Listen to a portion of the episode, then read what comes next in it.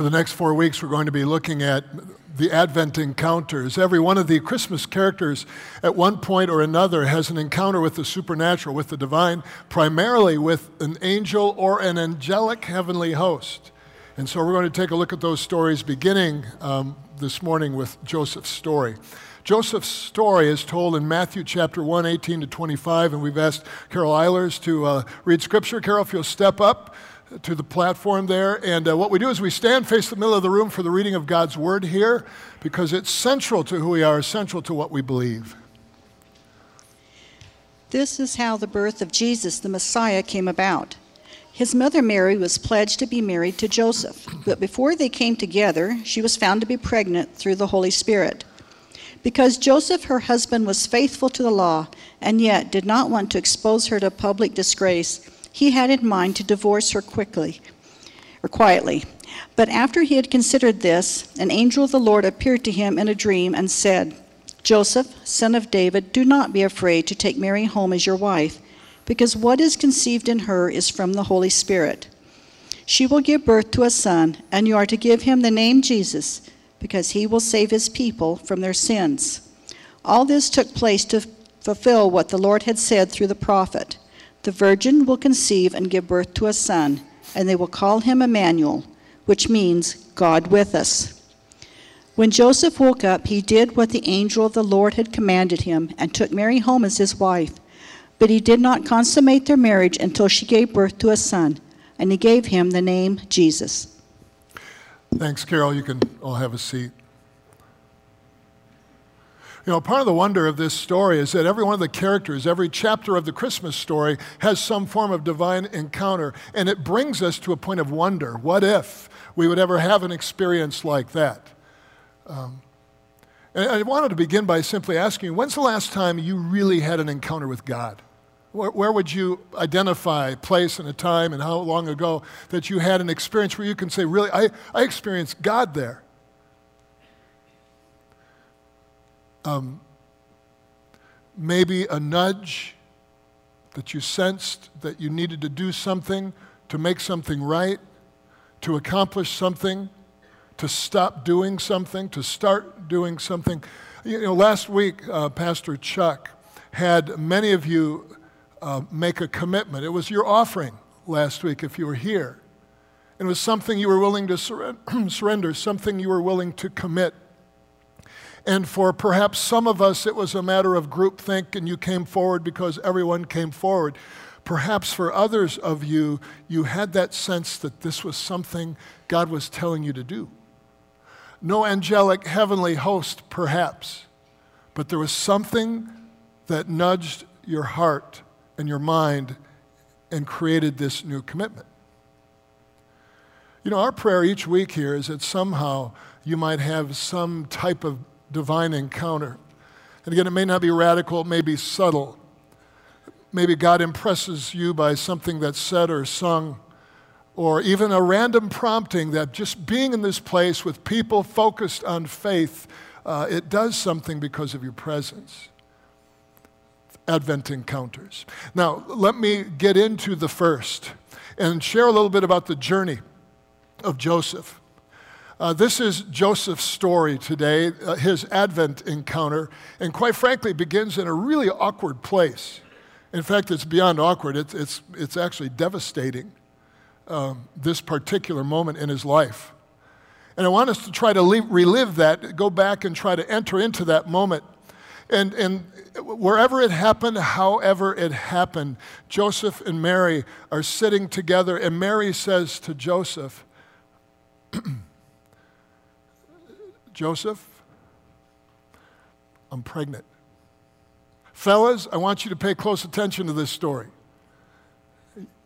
Place yourself in that moment in the Christmas story. Your fiance says, I'm pregnant. And my response, if I were Joseph, would be, I know it's not mine.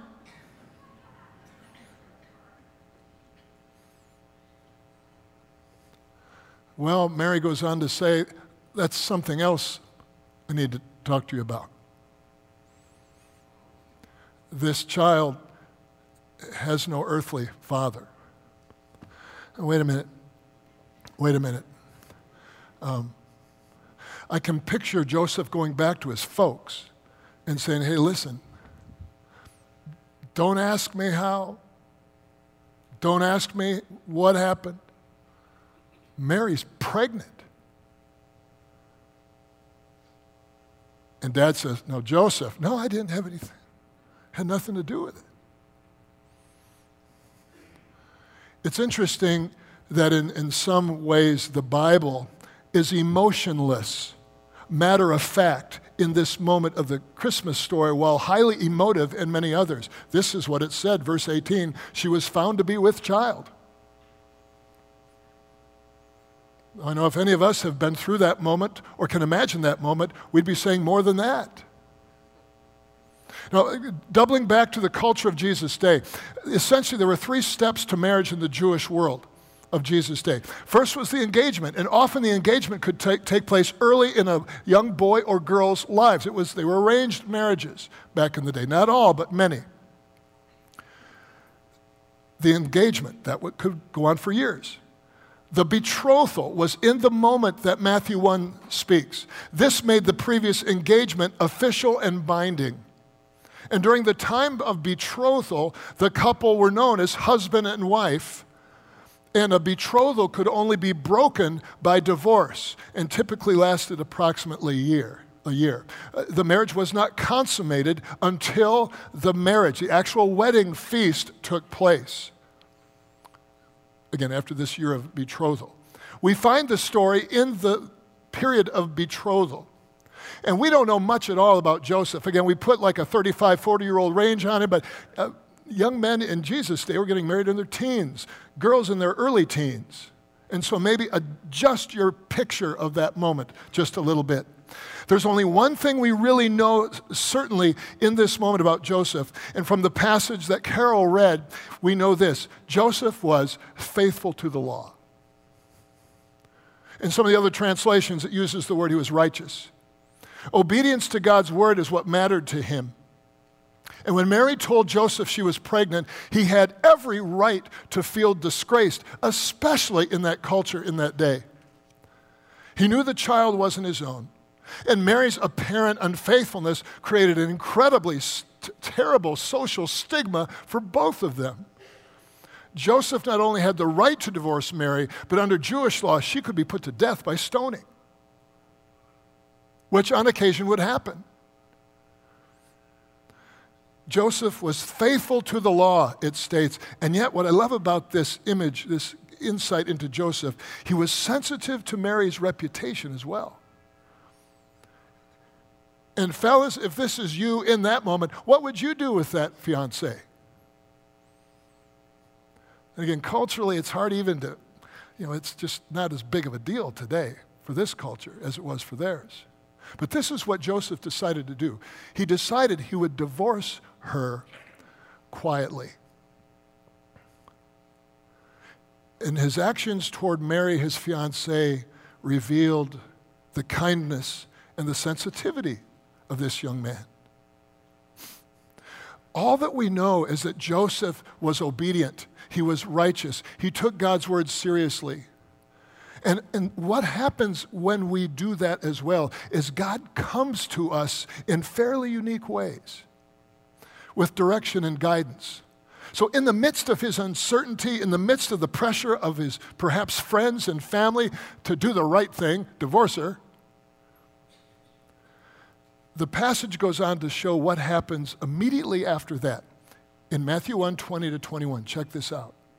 But after he considered this, the, the quiet divorce, an angel of the Lord appeared to him in a dream and said, Joseph, son of David, do not be afraid to take Mary home as your wife, because what was conceived in her is from the Holy Spirit. Uh, fellas, are you with that? I mean, what would you say to that? She will give birth to a son, and you're to give him the name Jesus because he will save his people from their sins. What do you do with that little tidbit of information, fellas? So, does that make me the stepdad of whom? Is this like foster parent? What, who am I? What does this mean? The son of the Messiah? There has never been a culture in recorded history that lived with a sense of expectation for a future deliverer than the Jews did. It was true 2,000 years ago, it's still true today. And now, fellas, you're going to be a stepdad. Try that one on. You're going to raise him, you're going to nurture him, you're going to teach him how to uh, do whatever vocation you're involved in. You're going to have to discipline him. I don't know. Question? Understand the moment for Joseph.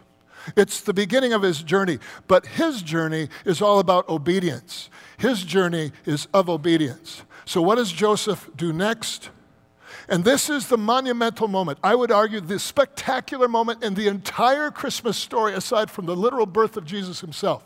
Here's arguably what would you have done? This is what he did. When Joseph woke up, he did what the angel of the Lord commanded him to do. I think it's easy to blow right over that on the way to some more spectacular divine encounter or to the rest of the story. Having heard what he just heard, having known what he's known, he just obeyed. And why wouldn't he? Because that's who he was. See, we tend to be selective in our obedience, in what's convenient and what benefits us. But when it costs and when it even hurts, thanks, I'll take a pass. And God, God, doesn't give him an explanation necessarily, or doesn't owe us an explanation, a reason for everything he asks us to do. Understanding often, my friends, has to wait, but obedience can't wait. And that's the challenge of faith, of following Jesus. A Columbia researcher recently did a study on the number, uh, studying the number of decisions the average person makes in the course of a day. And I would just have you guess. What do you think? Not allowed. But how many decisions do you think on the average day you make? And again, you can argue statistics, I understand that. What the researcher found was the average person of the survey makes 70 decisions a day. And I, can, I know what you're doing. It's, when I first heard that, I was starting to count. And if, if things go south up here, feel free to count if that helps you pass the, pass the time. I want you to think about those decisions 70 a day. And again, don't be too scientific about how to unpack that, but 70 decisions a day. One of the things I want to point out is sometime, um, either early this morning or yesterday or the day before, you made a decision to be here.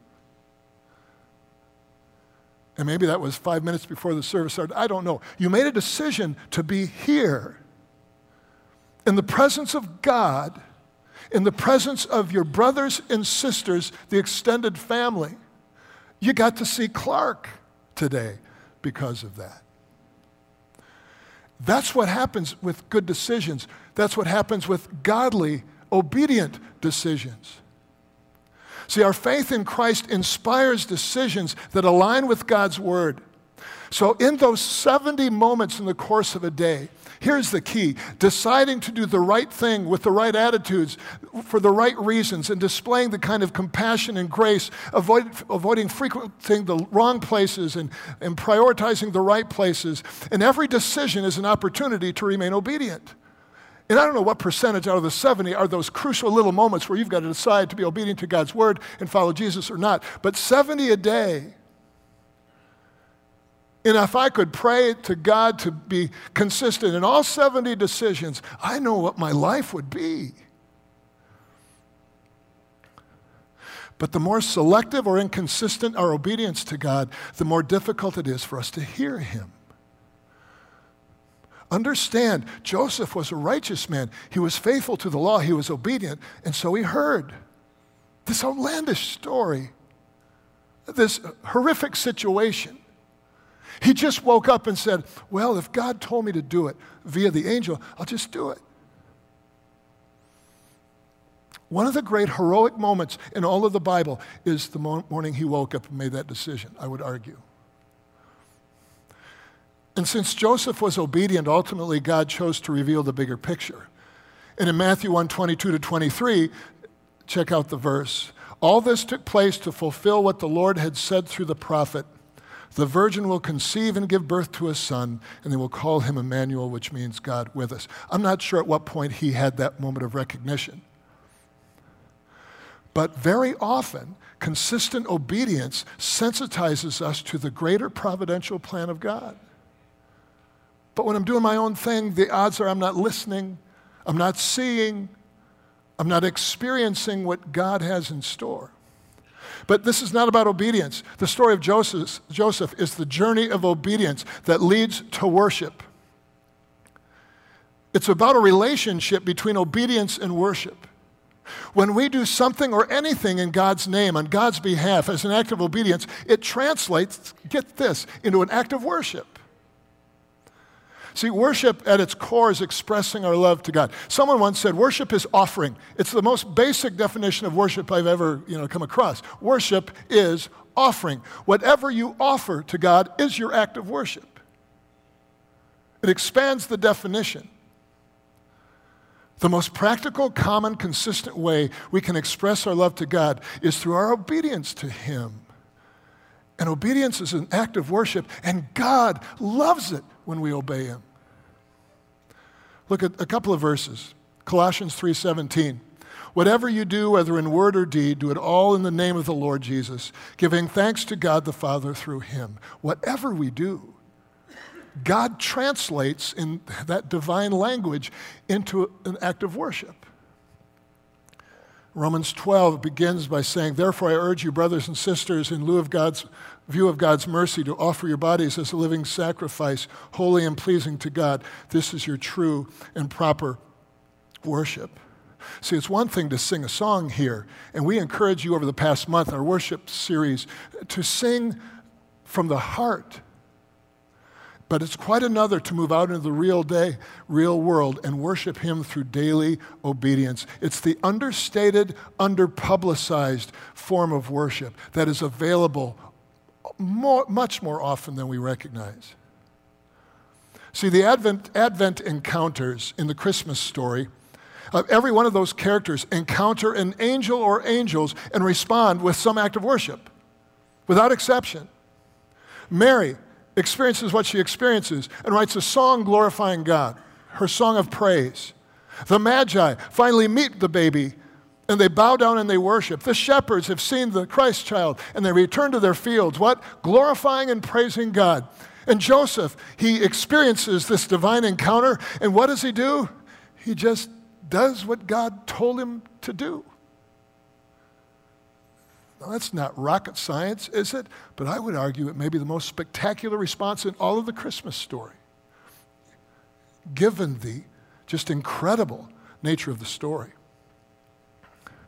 Whatever we offer God out of gratitude, when we sing, when we engage in, in a God honoring conversation, or even it's in the quality of our work, for those of you that are going to work tomorrow morning, an act of quality, an act of integrity in the office place is your act of worship. For students in school, it's time to take those final exams before Christmas comes, and I just don't want to. And your folks force you to study. Or you say, you know, I'm going to do this thing. I know I'll get a B minus C plus, but I'm going to study the best that I can. And that act of preparation becomes an act of worship. You're worshiping while you're doing your homework. I'm, I'm trying to help here, okay? Still may not work for you, but cut me some slack. An act of obedience is an act of worship. However, disobedience then gets in the way of our worship. It prevents these kind of God encounters. And again, your God encounter here may not be radical. You may not see lights, you know, flashing. I don't know what you'll see. It may just be a nudge, a prompting of the Holy Spirit. But when we come into here disobedient in the past week, don't expect God to move here.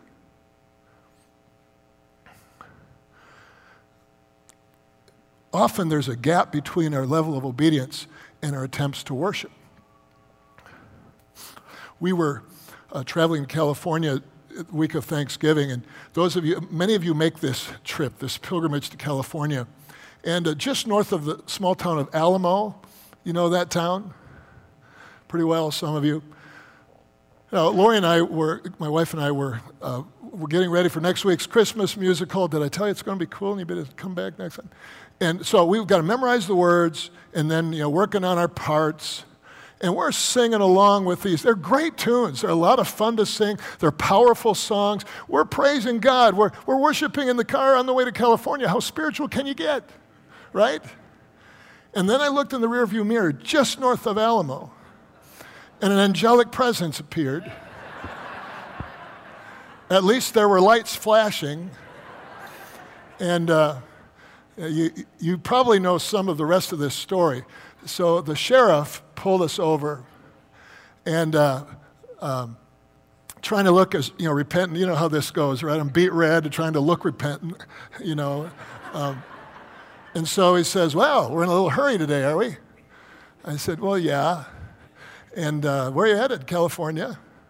And then my loving wife um, begins to explain, in, from her perspective already, kind of proactively, well, you know, we were singing along with our Christmas musical, and I'm thinking as soon as she starts going there, can I get tagged for inattentive driving too now?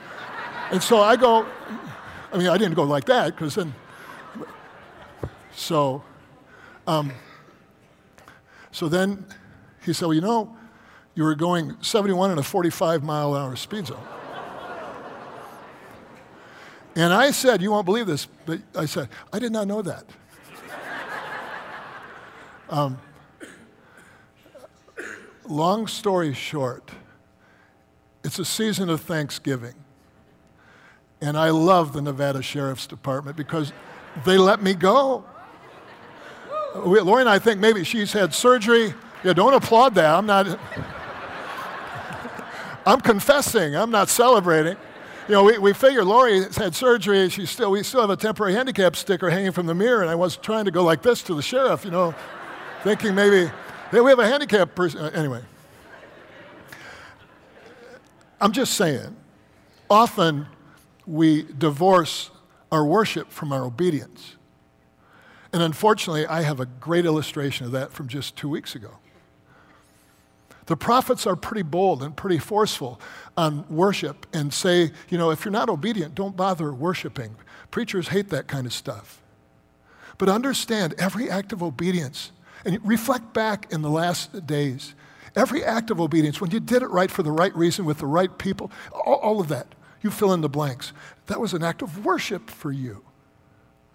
And I think we've really reduced our concept of worship to this place and this hour, when in fact there's great power, great power in recognizing every time that I do this for God, it's an act of worship. I would just encourage you to make that an intentional uh, commitment uh, today, this week, you know, when you do something right for, for the right reasons, and, and, maybe not nonchalant stuff, but when you, when you have one of those moments, teachable moments where you say, oops, I need to do this the right way, I need to do this with her or him for the right Lord, that's my act of worship. And we'll develop a lifestyle of worship in so doing. Uh, the first Advent encounter of this series is a young in all probability, teenage man named Joseph, who simply did what he always knew to do. He obeyed, regardless of how weird the moment was, regardless of how daunting the implications were. And in doing that, his obedience to stay with Mary became an act of worship. All I'm saying is this this week, you'll have countless opportunities to worship God, sometimes in a group, sometimes in the privacy of your personal devotions, but every time you do something, every time you say something, you do it to the glory of God, it's an act of worship. I just think that's a cool story. And that may be your form of God encounter for the time being until the angels show up to you. You ready to get out of this room so we can worship? Well, we're not done yet. But I just want to encourage you to recognize your potential as a worshiper simply in going about the daily routine with an eye on God and wanting to give Him the best that you have. Let's pray.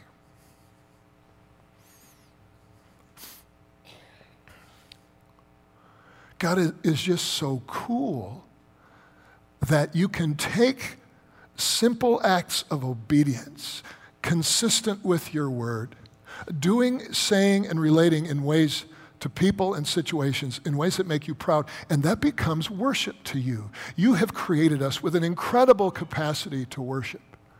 It's our unique role in all of creation and, and uh, everything you've ever built on this planet. And so allow us daily this week as we head towards through this holiday season of Advent, as we anticipate the coming of the baby Jesus and the return of the Messiah Jesus Allow us to do everything in your name, and in so doing, make you proud and allow us to worship. In Christ's name we pray. Amen.